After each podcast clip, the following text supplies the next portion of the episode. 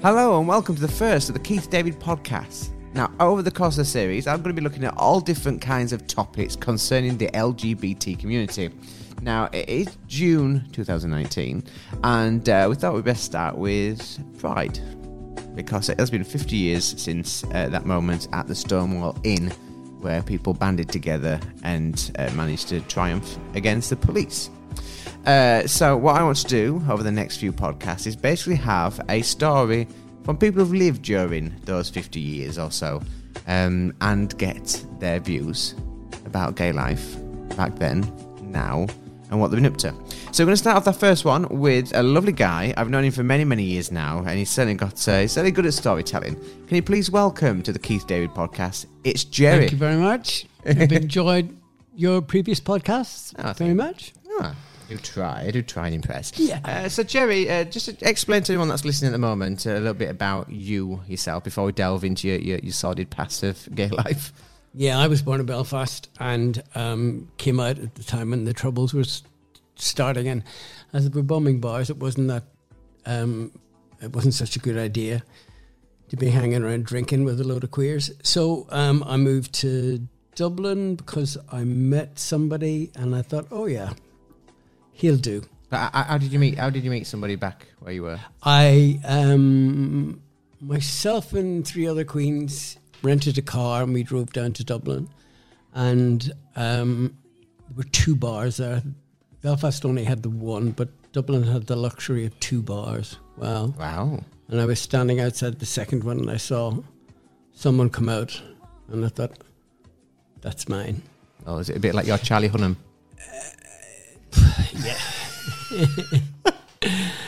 So I moved down to Dublin and um, moved in with him. And but I still hadn't really come out at work or anything like that. I got a job, not really come out. It wasn't until I um, got dumped and then decided um, uh, I wanted to go to acting school, so took drama classes and got a show. Filled in this amazing CV that nobody could check on because it was all theatres in Belfast that had been bombed and so they were closed and nobody could check on them. But it was a fabulous CV. All, all the truths. Yeah. And um, I'd done some marriage dancing, so I could count musically. And I um, took another couple of dance classes, took a couple of singing lessons, and then walked into somewhere for the audition. And um, it was like they were lucky to have me. I blagged it. I was bottom of the cast list in the very first show that I did. Oh. Is, So. that, is that the last time he was bottom? Uh, no, no, no, recently now. Anyway, um, yeah, so I did that for quite some time. That was really the first time I suppose I did come out because um, I was in a dressing room with a load of other queens, and um, the show was Joseph in the Amazing Technicolor Dreamcoat, and the label on the dressing room door was the brothers, and someone had come along and scored it out and wrote sisters. so that, that was our start, and the rest of it was just having fun. I met somebody on holiday in Sitges back in '75. Okay. I think, and um, kept coming to London at weekends when I could, if I wasn't working, and then decided, yeah, this is this is really where I should be. Yeah. This is thi- this is my place. Like back then, there was no gay pride in Belfast. There was no gay pride in Dublin. But what- now what- there is, but what- there wouldn't. What was it like back then, though? I mean, how did how did the people look on get on homosexuals back in that day? Oh, you could. there was a park where people used to go to meet, um, to go cruising in, in Dublin. But it just happened to be about 200 yards from the then Prime Minister's home. And 300 yards from Dublin's number one criminal, uh, The General. A film was made about him. Oh, okay. So the place was crawling with policemen. And um, people got that they just weren't going to take it anymore. That I suppose this was much. Uh, it was quite a while after uh, um, Stonewall and all the rest, but people just weren't going to take being pushed around by these cute cops on motorbikes coming around to chase the queens away.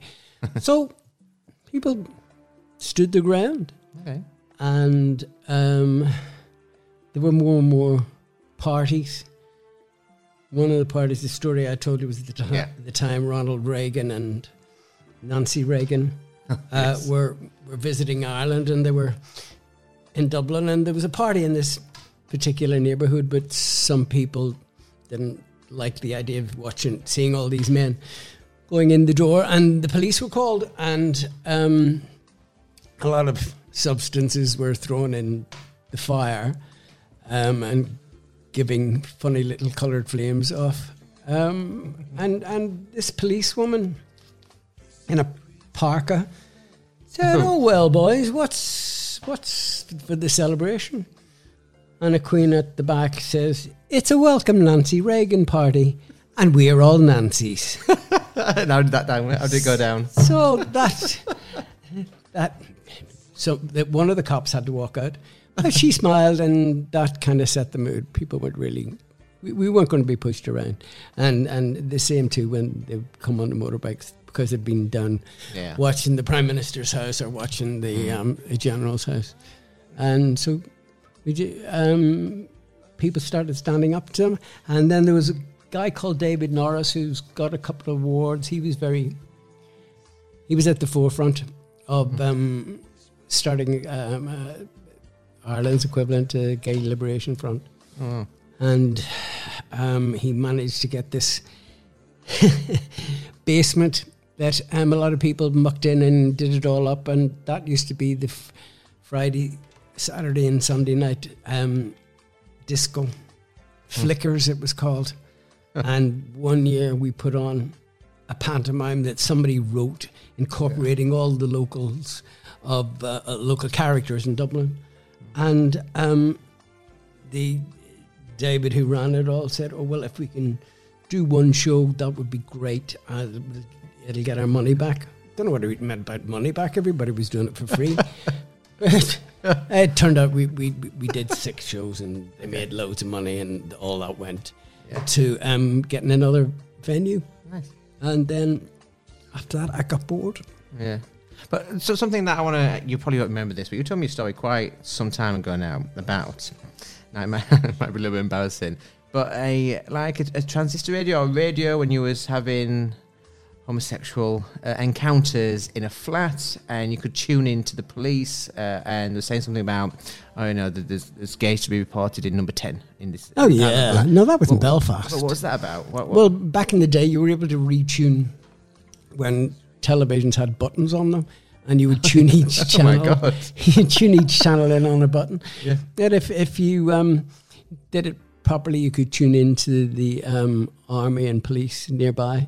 Mm. And um, yeah, I happened to be in a flat one particular night when we heard that they were coming. So by the time they banged on the door and came in, we were all sitting there, very demure.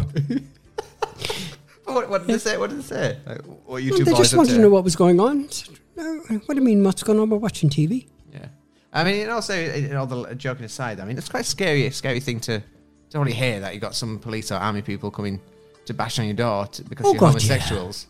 But that, that, that, that was that happened all the time. That you, you always ran the risk of being mugged.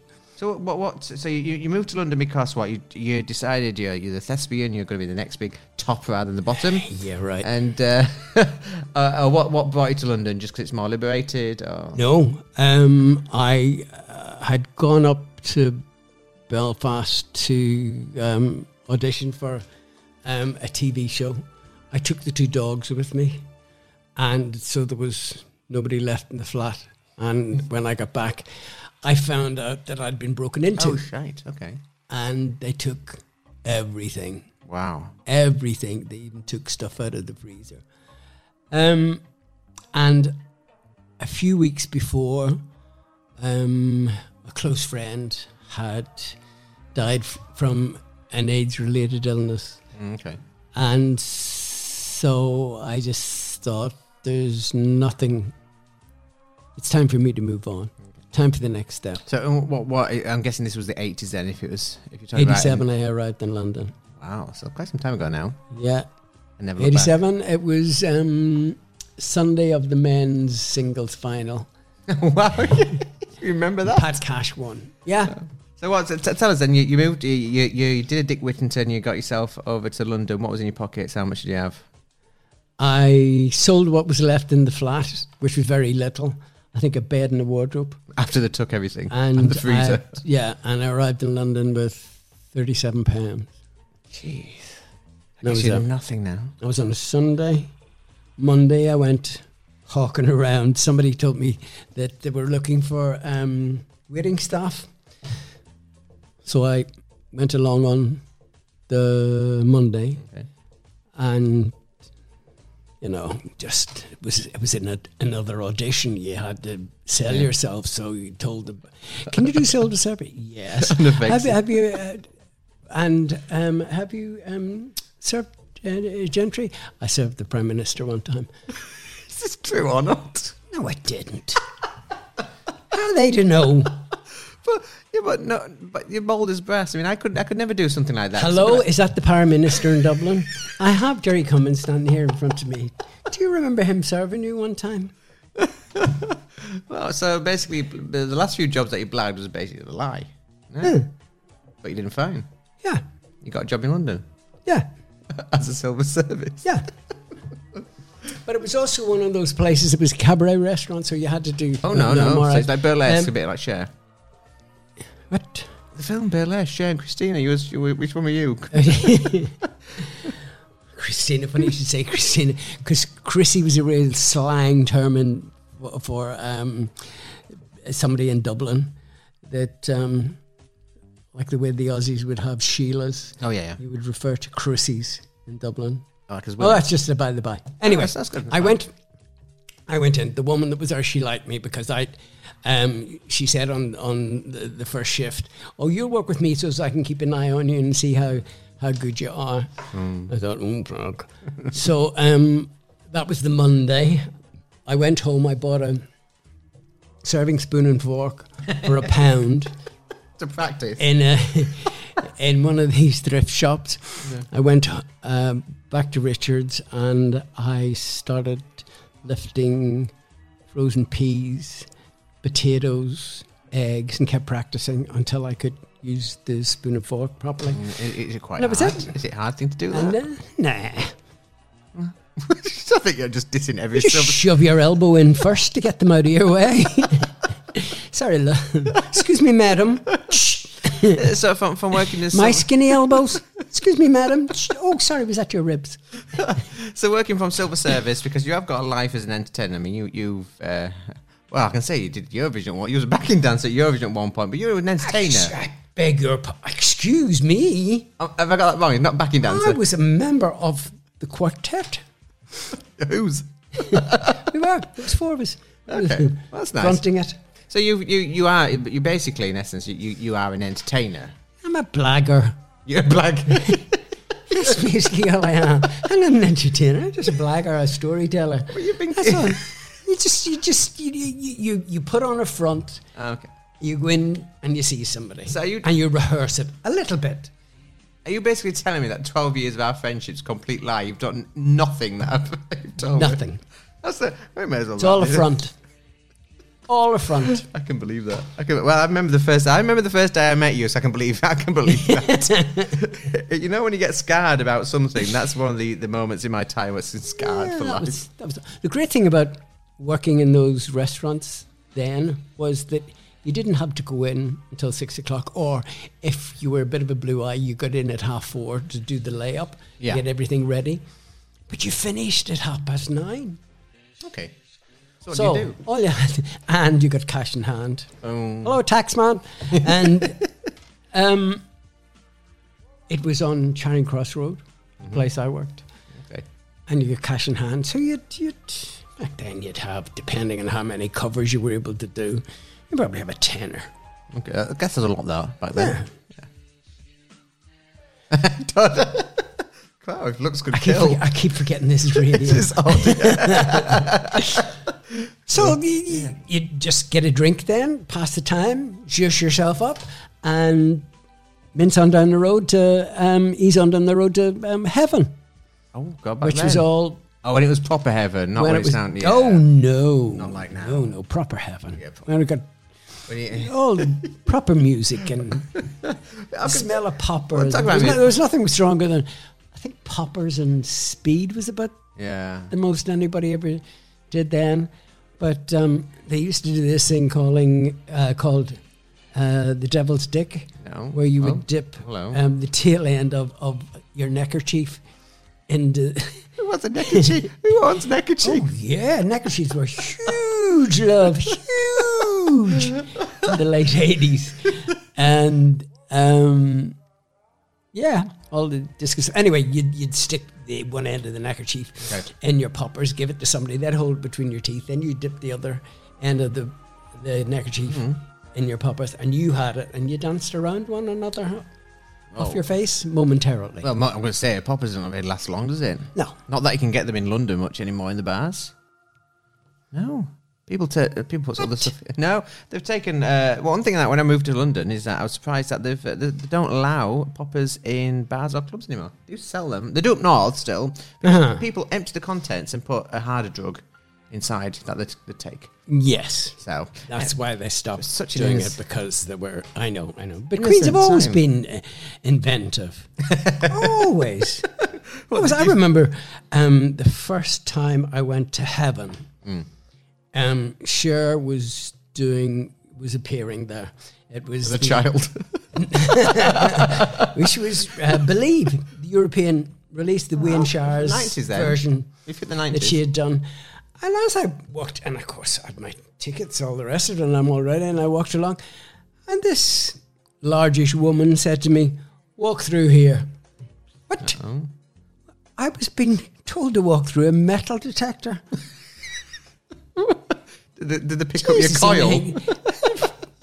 What? Metal detector? Most thing I would have would be a stud in my ear. That was about it. That's the only bit of metal you would be carrying around then. You've got one of those faces. Honestly, I was, I was affronted. So, on, I thought I'm going to write to share. she probably would have walked back with bad grammar, as you see on Twitter. So, right, okay, so you're an entertainer, but you said that after you finished and you got some cash in hand, you used to venture down to clubs. But I actually remember a story that you told me that after you'd finished entertaining, you ventured to a club and you was actually turned away. And this was in Barcelona some quite some time ago. So you finished some entertaining. Oh, yes. Yeah. I went over to work in Barcelona. 1980. I know World Cup was was on in Spain. I do you know this at sport stuff as a gay man? Everything's linked Have you seen bias. some of those footballers? Whoa. When when Argentina beat Brazil, Brazilians had a massive party on the um, Ramblas. Oh, okay. And who's there in the middle? he was sandwiched amongst the Argentinians. yeah. So tell the story about the, the, the Barcelona. Then. Yes. Um, it was coming up to um, a, a big feast day of theirs called All Souls, which is the 1st of November. and um, the Spanish dress up the way we do for Halloween. So, as most of the of uh, the, the, the, dance troupe were um, uh, from the UK, we thought, well, why don't, why don't we have a party? Let- Let's get dressed up. So, not easy to do because you do two shows and then across the road. And the name of the club was Studio 54 Ah. because it used to be, it was based on, on the one in New York at the Wow. time. So I decided I was going to go as um, Frank-N-Furter from the Rocky Horror Show. Of course. And the girls did fabulous eyelashes Yeah. and glittery makeup and had the red glittery lips and all the rest of it. And I wore one of their um, dance leotards Mm-hmm. And a pair of boots. And I went to the door and they turned me away How could they?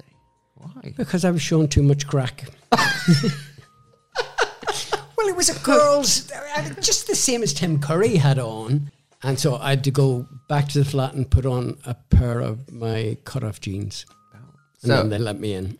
because they wouldn't let you in because you was a man. Now this is this is quite interesting because back in the days when uh, 50 years when it first happened, the Gay Pride, there was a law in New York that men had to have at least two items of clothing on, otherwise they actually got. Uh, well, we've all probably seen the, the, the video. So basically, it's kind of the same kind of deal. You're 30 years on or so, you've not been allowed into a club again because of the amount of clothing you're wearing, but which doesn't really make sense. was, yeah, but it's um, Holy Catholic Spain, same as Holy Oh, Catholic okay, Ireland. yeah. You know, they're all hypocrites. Oh, It's true. Don't get you on that one. It's true. Yeah. Because mo- mo- most of the, the, the bar staff were s- straight, Yeah. but they knew that the queens were the best tippers, Yeah, of course. so they would sidle up to them. There was one guy we used to call the Iceman. Oh, Why? What? Did, did crystal meth? no, he used to play with the ice a bit long before Tom Cruise and, uh, and Cocktail. uh, d- did cocktail. But this guy was like he was a ice mold, and he had it was all white or p- pale pale blue jeans. He always wore, Yeah. and you could see everything, Oh, and he knew. And was it? else it was a nice big bit of piping. Plastic tubing from his Bunsen burner. So coming back to, to, to more of your time abroad, then you've had some quite. Uh, you've been telling me some quite interesting moments about. I obviously don't go into too much details because I think they may be too explicit for our little old podcast. But you, you've been abroad with some like. Yeah, but I, I prefer being a fella. No, you, you told me some stories about how you've been uh, away and you, you met people and you've been doing your cocktails and you've been the, the life and soul of the party and then you've come back to work and uh, there's uh, interesting What, stories what, about. what are you getting at? What? What? what? See, I tell you stories when I've had a few drinks, and I well, I'm trying to get to a story to the whether. I'm trying to get to a story whether you'll tell it or not. Basically, is when you, you you turned up basically to work after a really good holiday that you've enjoyed, and you turned up to a, Oh, basically Jesus, a corporate that was- meeting in your that was when I worked for Rank, yeah, and you turned up in like basically and I t-shirts, was didn't you? I was a general manager. Yeah, and all general managers had had to have um, a meeting with. oh my God, the district manager. Oh, nah, they, none of them will be listening to. Fuck it if they are anyway. It's a long time ago. Anyway, I I went to the states and um, did a fab driving holiday, San Francisco down to LA, up to Vegas, and then spent some time in Vegas. And Vegas is great for shopping. And um, I hit the outlet mall and uh, bought some Armani jeans, Armani t-shirt, uh, uh, Armani from head to toe. And then the last night, I met someone um, at the bar of the hotel we were staying at. Um, it was a poolside bar, and he said, um, "Oh, do you, sh- shall we go out somewhere? L- l- Let's just go up to my room first and pick up a few things." Well, went up to his room, and his roommate was there, and he put out some white powder on um, a mirror, and I thought, "Ah, Coke, eh, why not?" Why not? Haven't tried Coke before. I was usually just Really? my, oh, my ecstasy tab was enough for me then. yeah, yeah. Um, and it wasn't until um, about a week later when I described what had happened to somebody that they said that wasn't Oh dear. Coke. Oh, That's bit that's Tina Love. So wowzers. I was snorted like a, a like a, a, a Henry, thinking nothing's happening. What, what, what, what's all this fuss about uh, about Coke for? Yeah. Well, I went out that night. I arrived back about seven the, the next morning. The guy I was traveling with got him out of bed, drove to LAX, Yeah. Stayed awake on the plane, probably had a couple of large bourbons, um, got into Heathrow, picked up my own car, Wow. drove into work for this meeting that was held at the end of the month when you'd go through all the figures with Jerry. and it was, there was a strict rule that you had it had to be shirt and tie and you had to wear the um, rank tie and the little um, badge lapel badge No, not me. I can't be arsed. I arrived in Armani head to toe, jeans and t shirt, and just never shut up. Apparently, they, Oh, so you're still affected by what you're taking? managing director, area director, whoever he was, just gave up. Wow. He said, Tell us about your holiday. Because apparently I kept interrupting him Wow, Jerry. and saying that, no, I'd seen, well, you see, I it was like a busman's holiday because I had just been given this unit mm. and all the other guys had been doing it much longer than me. Oh, okay. So I got kind of the the, the, the, the lame duck. you know, but like Theresa May. Um, at, and was asked to turn it around. So I had all these ideas that I found from going to different places, especially in Vegas. With the white powder. So so many ideas. So I, so I told him about Vegas and all the rest of it, and what I'd seen in LA, and la la la la la. But I never shut up. wow. And I stayed awake, I think, for about five days. That's insane. I haven't done it since That's crazy. because I can talk enough without it. Yes, as you can. Uh, so let, us jump around a little bit. So you, you've done the, the Las Vegas holiday. You told us about um, growing up in Ireland and why you moved here. Now, uh, obviously, it's been 50 years since Gay Pride, and one of the most important things as gay men. I mean, obviously, I'm a slightly different generation to you. Your first Gay Pride. Yeah. Now you've come over to London. Mm. You said that you didn't have one in Ireland, No. And you've suddenly found. Wow. Gay Pride. I missed my first one in um, 87. It had been Okay. the week before. So my first one was 88. Wow. And the build up to it, it was like, oh God, somebody getting tickets for opening night to Hamilton. I was Very like a then. kid in a sweet shop, Yeah. couldn't wait.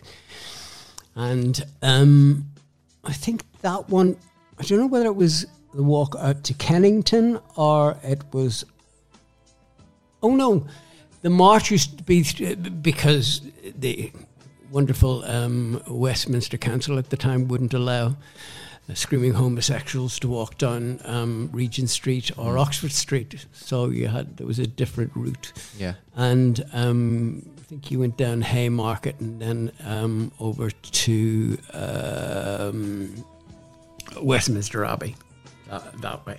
Yeah. And then it would all break up, and people would jump on buses and, and tube, and had to go to, to the Oval for Kennington Park or to um, Clapham Okay. And when it was on Clapham Common. And um, there were just so many people. And at the time, Ab Fab had come on TV Oh, okay.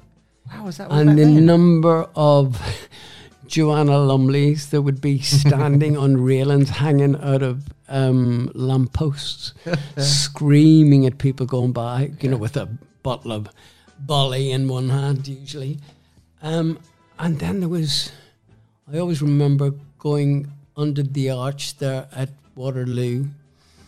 Um, it was a Maggie Thatcher, like like a Steve Nallon from Spitting Image, dressed um, like him, screaming that we were all going to hell, and um, Queen shouting stuff back. Great, that's where all the best music is. You know? but the, the the cops were cruel to their own because they always used to put the cute and young ones in under the tunnel there. Good. Um, and then, of course, almost everyone in the march had a whistle. So they saved their lungs until they were under that tunnel and blew whistles. And the poor young cops Oh, had earache, I think, by the end of the day. yeah. It was fab. But what, I mean, what was the Give vibe now? back. You, you've got uh, nowadays. I mean, like the, the people, uh, millennials, are that generation, but it's more like a um, a festival, a party scene. If that, what, what was when you when you was hmm. building up to this? You said that it was it was hard to get tickets. There must have been a sense of like I need to. I am who I am, and I need to prove it to someone, or we need to fight up for our rights. It's totally different now, no? I wasn't so much snowflake, I was more slush. Well, yeah, but, you'd find me at the side of the road. but I mean, the, the, whole. I mean, I, I remember It my was- first gay pride, and it's massively different to what it is now and what it was. Oh yeah, Yes. but there was a lot of fun involved in it then. Oh, do you- well. Well, was it not more like poli- what's it, I, I, to me? I see it's more as a political. This is who we are. You need to take notice, rather than now where Mm. it's like, where's the best party? I found out when I went to um, Stonewall 25 in Central Park, I found it Yeah. much more political than, Right. Than um, here in the UK. In the UK, you did the politics 364 days of the year, Oh, really? but on Pride, that was Yeah. party time. That was all about visibility, and that was about party, Oh. and that was having fun. I see. At least that's the way I saw it. I'm sure so did a lot of many others. Th- well, you know, is- this the sight of uh, drag queens in broken heels walking down Whitehall and Oh. um, um, bricklayers shutting out the window at them and oh, So th- this is this is where you care. probably broken my misconception because the last time I walked on a pride parade, not that I'm not proud, I am, is that I remember very vividly about six seven years ago. I was stood Yeah. next to drag queen, obviously it's fine. I was stood next to a guy walking an old. Mirror. Bitch. Um, and I was I was literally I had the drag queen here. Then I had um, some guy on all fours with a, a leather collar with spikes on there, being Yeah. walked by another guy. And I remember a moment in time I was like, I have more in common with the people stood at the side of the road, looking Really? in, than the people that I was with. So I, really? yeah, and I- it, it's kind of spoilt it for me because to me, Pride, I always thought it was about. I mean, I was at the head of LGBT. Well, I was the head of the lesbian and gay society, not the LGBTQ what we have now. XYZ, and it was it was all about breaking down labels and being integrated. Now that's all I've ever seen it as. So to me now, Pride is all about partying. But you're just telling me your first Pride was about partying, not politics. Yeah. Oh, okay. Yeah, because you do the politics at another time. This was being visible. This was being stand up and being counted. This was having fun. Let's show everybody how how you can how we can party. So That's, it's not that's changed what then? it was to me. Sure, when you would get to the park, there'd be one or two political uh, speeches, but mainly it was all about music and acts and people coming on. God, I remember one of the big ones, the last big free one on Clapham Common. You had everyone off the TV and radio wanted to be seen. Yeah. And then, of course, um, Stonewall came along and they um, used to have their benefits at the first one was at the Palladium, Yeah. sold out in no time, and then they used to have their fundraiser in the Albert Hall. No.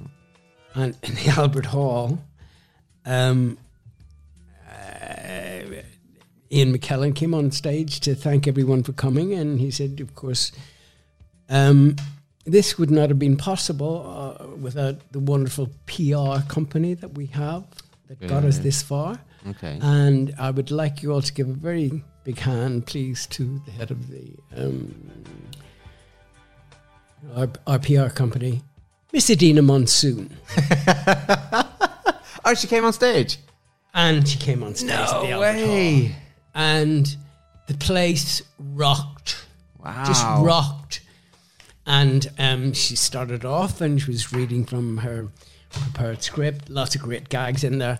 And she, of course, then had to thank her her, her right hand person, without whom it wouldn't No. be possible. Did I just beep that? It's fine. Um, and so she turns backstage and says, Ladies and gentlemen, will you please welcome Miss Patsy Stone. Wow. Amazing. Nothing. The Oh, nothing. The place, is, Nothing, no place is rocking at this at this point. Okay. Rocking. Yeah. Miss Patsy Stone. Nothing. No one there. And Pats, Pats, up here, Eddie, up here. And there she is on the first balcony Wow. with this very handsome usher and a bottle of bolly. That's amazing. and they did 20 minutes or so. One guy got up to um, help her down onto the lower level, and she pushed him aside and pointed to the one that she wanted to really. Yeah, People. nice one. And they did it. They they, they did um, uh, um, a great 20 minutes. Wow. It was also um, Robbie Williams' first appearance as a solo singer. Oh, okay. When Singing he- Angels. he- Uh, no, no, rock- no, no, rock- rock. The, the, the, George Michael song, Freedom. Ah, f- okay, fair enough. That was him telling the rest of them that he was free from his contract, you see. Ah, really? Mm-hmm. well, um, t- well, we've had the, we've had the fun bits of this, but I do want to talk about something a little bit more serious, and uh, and it is a thing that a lot of gays now won't have experienced. Well, there's a lot of gays that will remember, but certainly not the the future generation. Uh, the 80s and being a homosexual. So especially in Britain, you've got Thatcher, you've got the, uh, you know, obviously everything started changing for, for, for your social circle and stuff. So what what was that like experiencing during the eighties in Thatcher's Britain? No one liked her. No one liked her. Everything she did, she brought in um, clause twenty eight. But it was it was the people who stood up in the Tory party and the things that, that they said, the vile, vitriolic, oh, nasty, nasty, nasty things that they would say about gay people. Can we- can- and that's why to this day I cannot understand why a gay man would be a member of the Tory party. Sorry, Pat. Just just going back a little bit, there- are going to be Yeah. people that are listening to this that don't know what Section Twenty Eight is. I do, you do. So can you explain what what she brought into this? Section 28 or Clause 28, as it was known, was you weren't allowed, teachers were not allowed to promote um, a gay lifestyle. It wasn't, there's a, uh, some of it happening now up in Birmingham um, where they're trying to let kids know, yeah, some, some kids have two daddies, some kids have two mummies. Um, and they- they're using the same cry. It's Adam and Eve, not Adam and Steve. You know, it's all that was going on in the eighties, and there was a big, big clampdown. They, um, one of her PR people, um, worked for a company. He's now an MP over in Northern Ireland, and they tried to close Heaven down. They ran really? a smear campaign, yeah, on Richard Branson and his airline because the guy worked for um, British Airways at the time Yeah. and was also a member of the Tory party. And of course, Richard Branson was doing cheap flights to America. Go West. So they wanted any um, dirt, even if it was made up, it didn't matter. They told all sorts of stories about Of gay sex going on in the toilets and people taking drugs in, Oh, in heaven and all the rest To be of it. fair, Yeah, what? I, I, I've worked. I've worked in heaven. To be Yeah. fair, if it's anything like when I worked there, it was not a made-up story. but I mean, that's by the by. It was. It was. It was. What's going on in the dance floor? It wasn't in the toilets. But it was stuff that was Yeah. blown way out of proportion. Yeah. Way out of proportion. So it, it wasn't a nice time. And so a lot of people, that's when good old Peter Tatchell got together and had ACT UP and things mm. like that that made people, because an awful lot of people would, you know, turn a blind eye. Oh no, I don't want to get involved in that Yeah. it's all very fine us going out and having a great time on Pride, but this is this is something that is a lot more serious. You know, we could go to jail for this. You were actually threatened with, with jail. Um, councils couldn't promote it, so if a council would give a um, a license for a club Yeah. to operate, they could, they could in theory go after that council for promoting homosexuality. It's just Wow. like Putin's doing Yeah. in Russia at the moment. Yeah. Exactly the same. And that ugly, who's the ugly fucker that's from somewhere? Trump. Not, not, not, no, the other ugly fucker. Kim Dong Young. Dong. um, not Ukraine, somewhere like that. One of the stands. He's, you know, he's he guy with a square head and no neck. and they, they've, be been anyone. they've been going around and rounding up queens and Oh, you're about the one that owns a hotel chain. I don't know. I don't know. Is that one that's been? Oh, This well, is well. shite wine. This is really bad. I've got. I don't. Don't You swap know, it out. Do you know? you know, some people say you're cheap, and I've always stood up for you. But To be fair, I'm did going to change my mind. I did ask you to give me half an hour notice to go to the local supermarket. I've got some wine. Do you want some wine? The local supermarket. You know, the local supermarket. Jeez, twenty four seven. Do you, do you want some wine? Do you Yeah. want some, do you want other wine? Do you want some proper wine? Go on then. Okay. Do you want to pause that? Or will I go and do a song and dance routine now? Do you want me to? Right. Yes. So we talked about Thatcher's 80s. We talked about you going to Pride. A lot of changes happened during the 80s, obviously. The big thing came about. Um, sort of, things once, have they, changed. once they got rid of Thatcher, things started to change. yeah. Beca- oh, sorry. Because um, John Major got into number 10, Hmm. and his wife Norma was very friendly with, so the story goes, Ian McKellen. Oh, wow. Okay. And they would talk to her. And so we think she had a chat with him, and they started to back off. Plus, we also had the wonderful spitting image at the Yes. time that absolutely slagged off the Tories, and rightly so. yeah, of course. And um, Blair was coming into his own then, and it was all looking really, really good. Yeah, very, I, I remember from, from being at university when Blair came in, he did so much for the gay, for the gay community. I mean, Yeah, so but he was very clever because he said to them, "Look, this isn't the Labour Party pushing this through. We're being told by Brussels that we have to do this." Really? So it was just rubber stamped Okay. and went through, and of course they had Mandy. They're pushing it forward. Mandy? Yeah, Oh, that's what he was I called. thought you were on about Mandy. No, he, in the. he, he was outed on, on primetime TV on Newsnight. yeah, he was, wasn't he? Uh, yeah. but certainly one of the happiest t- times I had in London was um, the 1st of May 1997.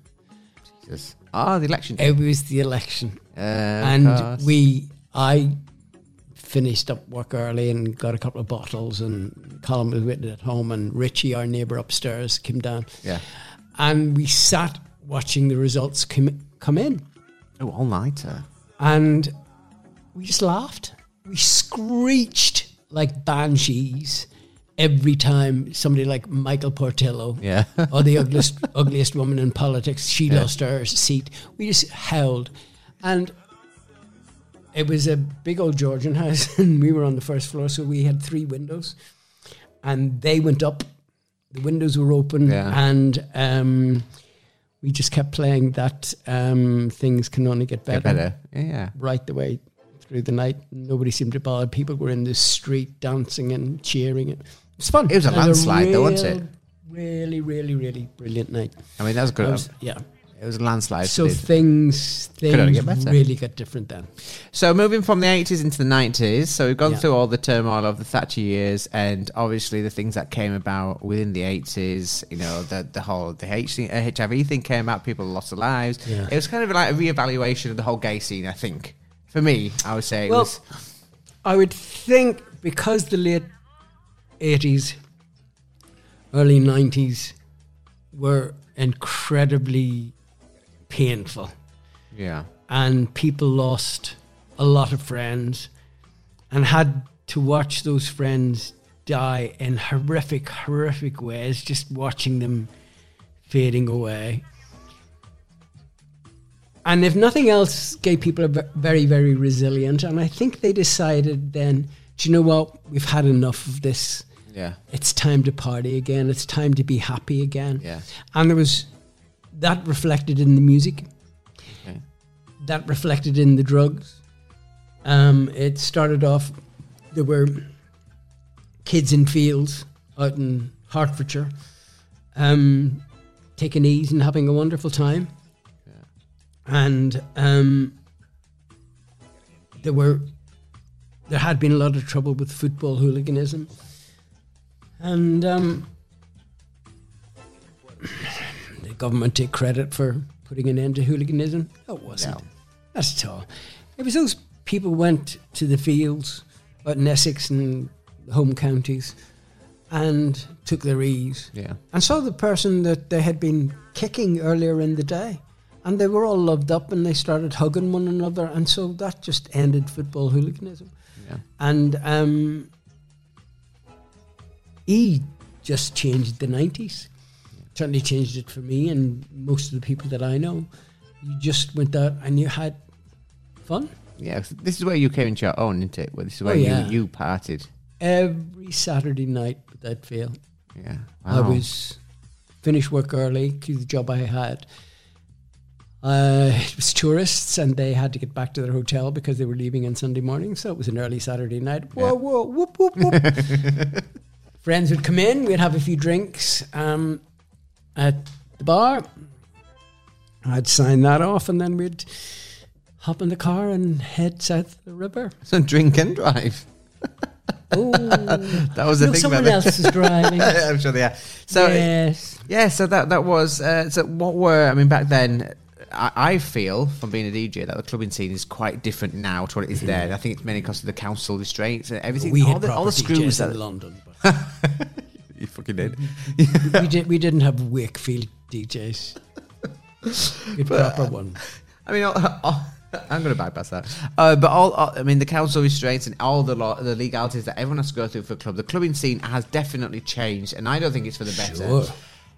But back then, you partied all weekend. The big, uh, the big places like the Trade, the Fridge, Sure. all these kind of things. What Yeah. what was a typical weekend for you back in the nineties? Get them out as quickly as possible, um, and and be at um, the fridge by twelve. Oh, wow, that's late. Um, the, Not really. but for really. Northerners, it's late. We're in the pub by half past that's, eight. That's what I'm. What I meant. You see, we had proper DJs there because know how much they, I hate you they right were now. just doing some. Sometimes you would actually go to somewhere like Exactly Well, who had all the real cheesy stuff that um, cat- steps and what. Oh, steps. then, you know, and and they'd be doing all the routines. Yeah. Uh, and then you'd go into the fridge and um, get a little bit harder and a little bit cheesier. And as the night went on, Yeah. in the fridge, it would get harder and harder. And then that would finish at six. Uh, they used to have buses waiting outside No, what? that would take you from the fridge to trade. yeah. And trade got rid of their first lot at five. So Yeah. about half past five, they were opening the doors. So they were going, people leaving by the back door and people queuing at the front door. So they'd be going in there. Wow. And in that sort of half hour slot, Yeah. they had to take down all the decorations for that. They sometimes had to change a lighting rig and they had to put up all these um, UV uh, fluorescent paint Yeah. posters that would have to go up as well. Yeah. And um, yeah, so you went on to trade. Oh. And then, if you were really in the mood, you would go on to a little place around the back of Heaven, Hungerford Lane. Okay. There was Yeah, yeah. something there, I think it was called Lollipop or something. That's a camp. Yeah. And then bank holiday weekend used to be at, um, because there was some quirk in the law back then, that if you had a club night on a Sunday followed by a bank holiday, you could go on to eight o'clock in the Yeah. morning. So they took over Bagley's warehouse Oh, at bank holiday weekend and they themed it the famous five, like Enid Blyton. Enid Okay. Blyton. Yeah, yeah. Um, so five go down to the beach, and outside they would have palm trees and sand, and they would have a jacuzzi and all sorts of stuff like that. Okay. And they would have um, five different clubs. And Susie Kruger was one. Oh, wow. Heaven, the fridge, substation, or maybe substation and Susie Kruger would be together, and one other. And I can remember one night saying to a friend of mine, "Music's a bit shite in here. I'm I'm going into the fridge room," and he says, excuse me, dear, but you're in the fridge room. so it was that sort of fun time. Um, somebody who I uh, was sharing with at the time went out on on on to the balcony where it was loads of sands and these plastic um, palm trees Yeah. and took out a cigarette and lit up a cigarette and leaned against the palm tree. And the palm tree and her went right over. Just said, So I'm, I'm guessing this is a different time to when you saw a tank drive onto the stage in a nightclub. so you had some quite interesting times. I don't care what they say. I saw it. you literally saw a tank come onto a stage. I was dancing in the fridge, looking up at the stage, and a tank came out of the back wall. no. And Queens got up on the tank and danced around, and then it disappeared into the back Oh, that's nice. uh, wall. And I turned to one of my friends and says, That was fucking fantastic. How did they do that? How did they do what? The tank. The tank. She's having one of her turns. Come over. and I was convinced. That was a tank. That a, a, a real life size tank. Real, real tank. Some people say I said it was a pink tank, but it wasn't a pink tank. It was a, a full size tank came out of the back wall of the stage at the fridge. Now, was this the same night that you couldn't find your way out for? No, that was that was loads of nights. All the time. Ti- I, I used to, I used to go up on stage at a particular time of the night, and I knew the guy who did the lighting, and he would nod to the DJ to play something in particular, and it was usually Night Train, and um, they um, he would do all the lights for me, Yeah. and of course I'd be blinded, and I tried to get down off the stage, and I stepped off one night thinking. Uh, my left foot went, went onto the step, and my right foot went to go onto the rest of the step, but there was no step there. So- and I could feel myself falling. And I just saw this cute little guy. So I grabbed him and fell on top of him. And I think he must have been Italian because he said something to me I didn't understand. And um, that was it. And I didn't realize until um, I was driving home four hours later that I thank God I have an automatic car because I my left knee had just swollen. well, no. So was this the time in the car that you stopped on one of the bridges? Oh, stop! Well, we're getting to you. You, you said you wanted to talk about your fun bits in the no, 90s. You did. you can't tell me. You get me arrested for that. I don't think anyone's going to arrest you from the from what you did in the 90s. oh my God! Driving home in the 90s. I love Waterloo Bridge because it's to me it sums up London. And on one side you you, you you've got the city and St Paul's and all the rest. On the other side you got the Houses of Parliament and the Eye. And I used to just go into town, drive down one side and back up the other. But one night coming home, I decided to stop on the bridge. Why? I don't know. I was just admiring how wonderful the city is. what a fantastic city it is. It really is capital of the world. Wonderful. Okay. And I was just dreaming, Yeah. drifting away. How wonderful this city is. And then about six car horns sort of started sounding at the same time. And I realised, oh, fuck, I've stopped on the bridge. Right, go on now. Thanks very much. See you soon. Bye. yeah. We've gone through the 80s and now you you moved in the 70s, gone through the 80s, the change of the gay scene in the 80s, the fun in the 90s. Right, now moving on to where we are now. You're an older Yeah. gay gentleman living in, obviously, the world that we are now. How, Abject poverty. how do you feel as an older gay gentleman uh, uh, represented in, obviously, the LGBT world now? I mean, i- is, uh, I mean, to me, I, I'm feeling in my late 30s, I'm feeling that, you know, it's very much a young person's life at the moment. So, uh, as an older gentleman from a different generation, how are you feeling as a member of the LGBT No, it's always community? been that. It's always been a, a young lad's game. okay. Always.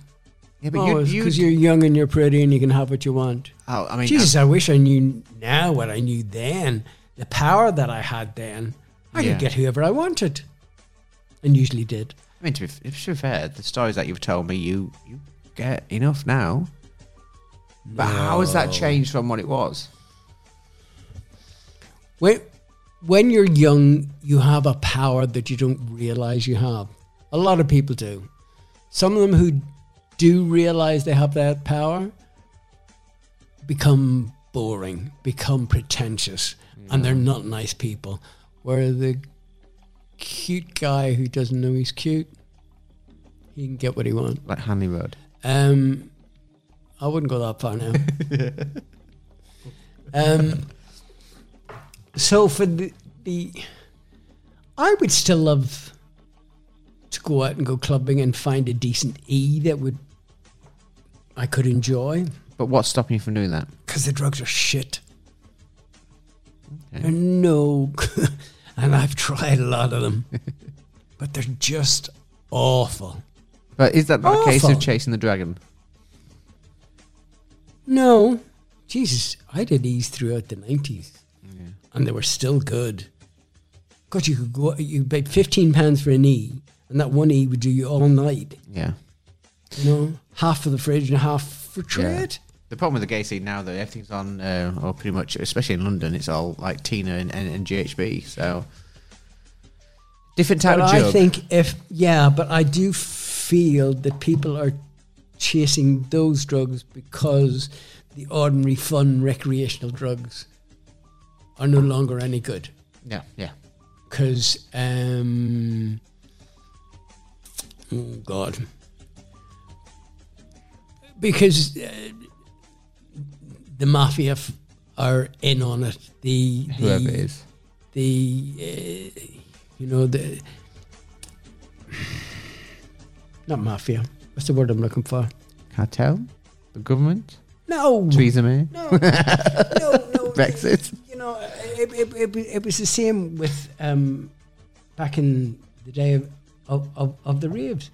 Just just the drug lords wanted in on it, um, and they wanted to make more money out of it. So instead of putting so much um, MDMA in a pill, oh well, let's cut that in half. Yeah. And only put half in. Because I know somebody that dealt in drugs, and he would go and pick up the cocaine using um, an infirmed aunt as a decoy. And he would take it home and he would just half it with, with um, talcum powder. But to, me- to me, surely, if you're go- if you are going to go down that route of wanting to do drugs in a club, you want to be a dealer that has a good reputation that people come Sure. back to. So why Sure. why would somebody provide bog standard, you know, party trees? Because it doesn't come down to the person on the dance floor dealing the drugs. It's the guys much higher up the food chain who are Oh. making the most money. Okay. So they've they've got a ton of MDMA. Mm. So will that will will that make a hundred thousand pills? Okay, well maybe we'll mix that with talcum powder or worming tablet, dogs worming tablets, Really? and um, we'll get two hundred thousand tablets out of it. We still charge the same price. I mean, ta- tablets were fifteen pounds back then, and now you get one for five or of quid, yeah. you know. like that. I know Yeah. it's not. I mean, the the whole. The, I think to me the whole scene has quite changed. There's a lot, especially in London. There's a lot of party scene, as in like home parties. People, and do you know what? I, I think something that, in London, especially. I think it's the rising cost of drinking out when you go out that on the gay scene has forced Sure. people to go. Well, there's a really cheap drug, and I can party all weekend for a lot less than Back in the nineties, it was a cheap drug.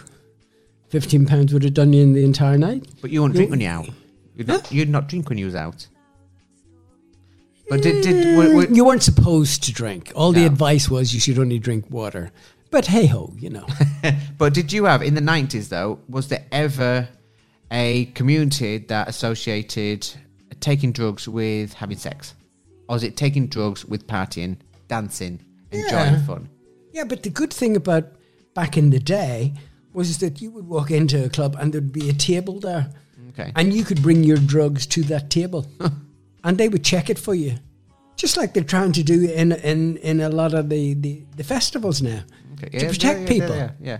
The same thing happened in the nineties. Yeah. you would go in, or better still, you would go up to Camden Market or down to Soho, Buying mushrooms. and you buy your your own little testing kit, and it was just like um, a contact lens kit. Well, thankfully you- they're coming back now because as we know in the 80s, the war on drugs and Nancy Reagan, the war on drugs did not work. And now finally, I've heard that these uh, testing kits are coming back. So, uh, ask, asking you a question, being an older gay gentleman, Why do you Is- keep is- saying older gay gentleman? because we're talking. Just Because I'm trying to get. need to say that, Ben.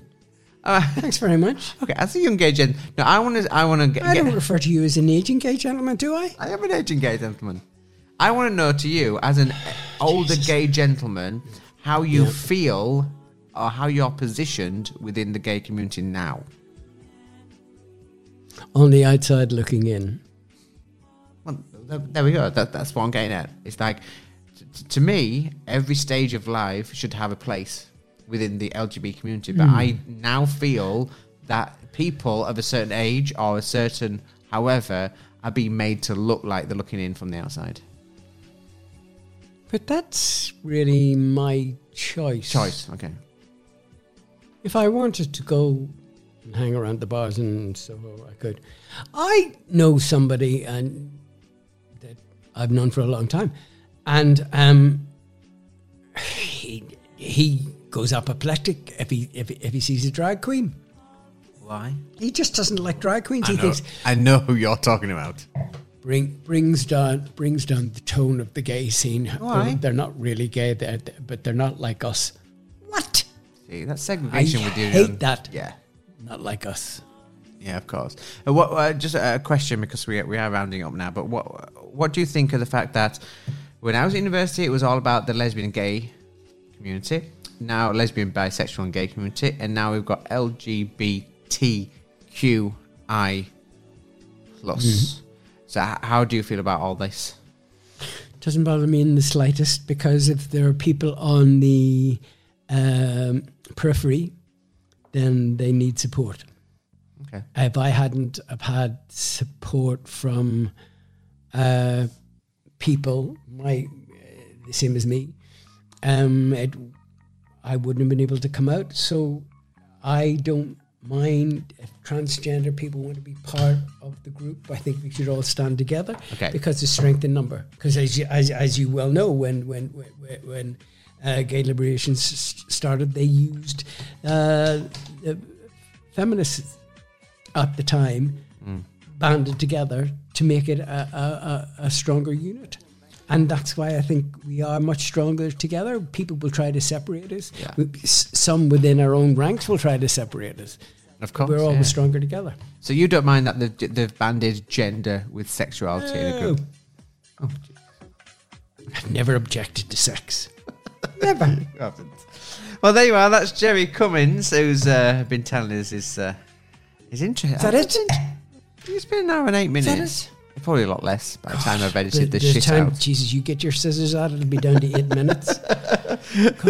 So, regardless of how long that you're listening So to I this don't, podcast, do I not get to tell them about all your escapades up in um, on the M62 and stopping off in Wakefield and Uh, you your mean- poison ivy and plastic ivy? What Oh is it God, called? Plas- Plastic Ivy. Is that still going? all the things that you got up to. Is that still going, Plastic Ivy?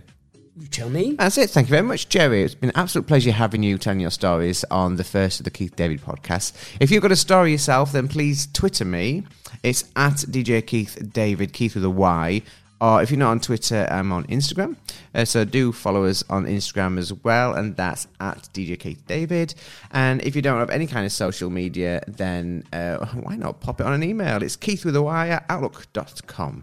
I'm sure I'll get a uh, more official email address in the weeks to come. So that's it. So get in touch if you've got a story to share, and perhaps you could be on one of our podcasts. So from from Jerry and myself, I'll see you on the next Keith David podcast.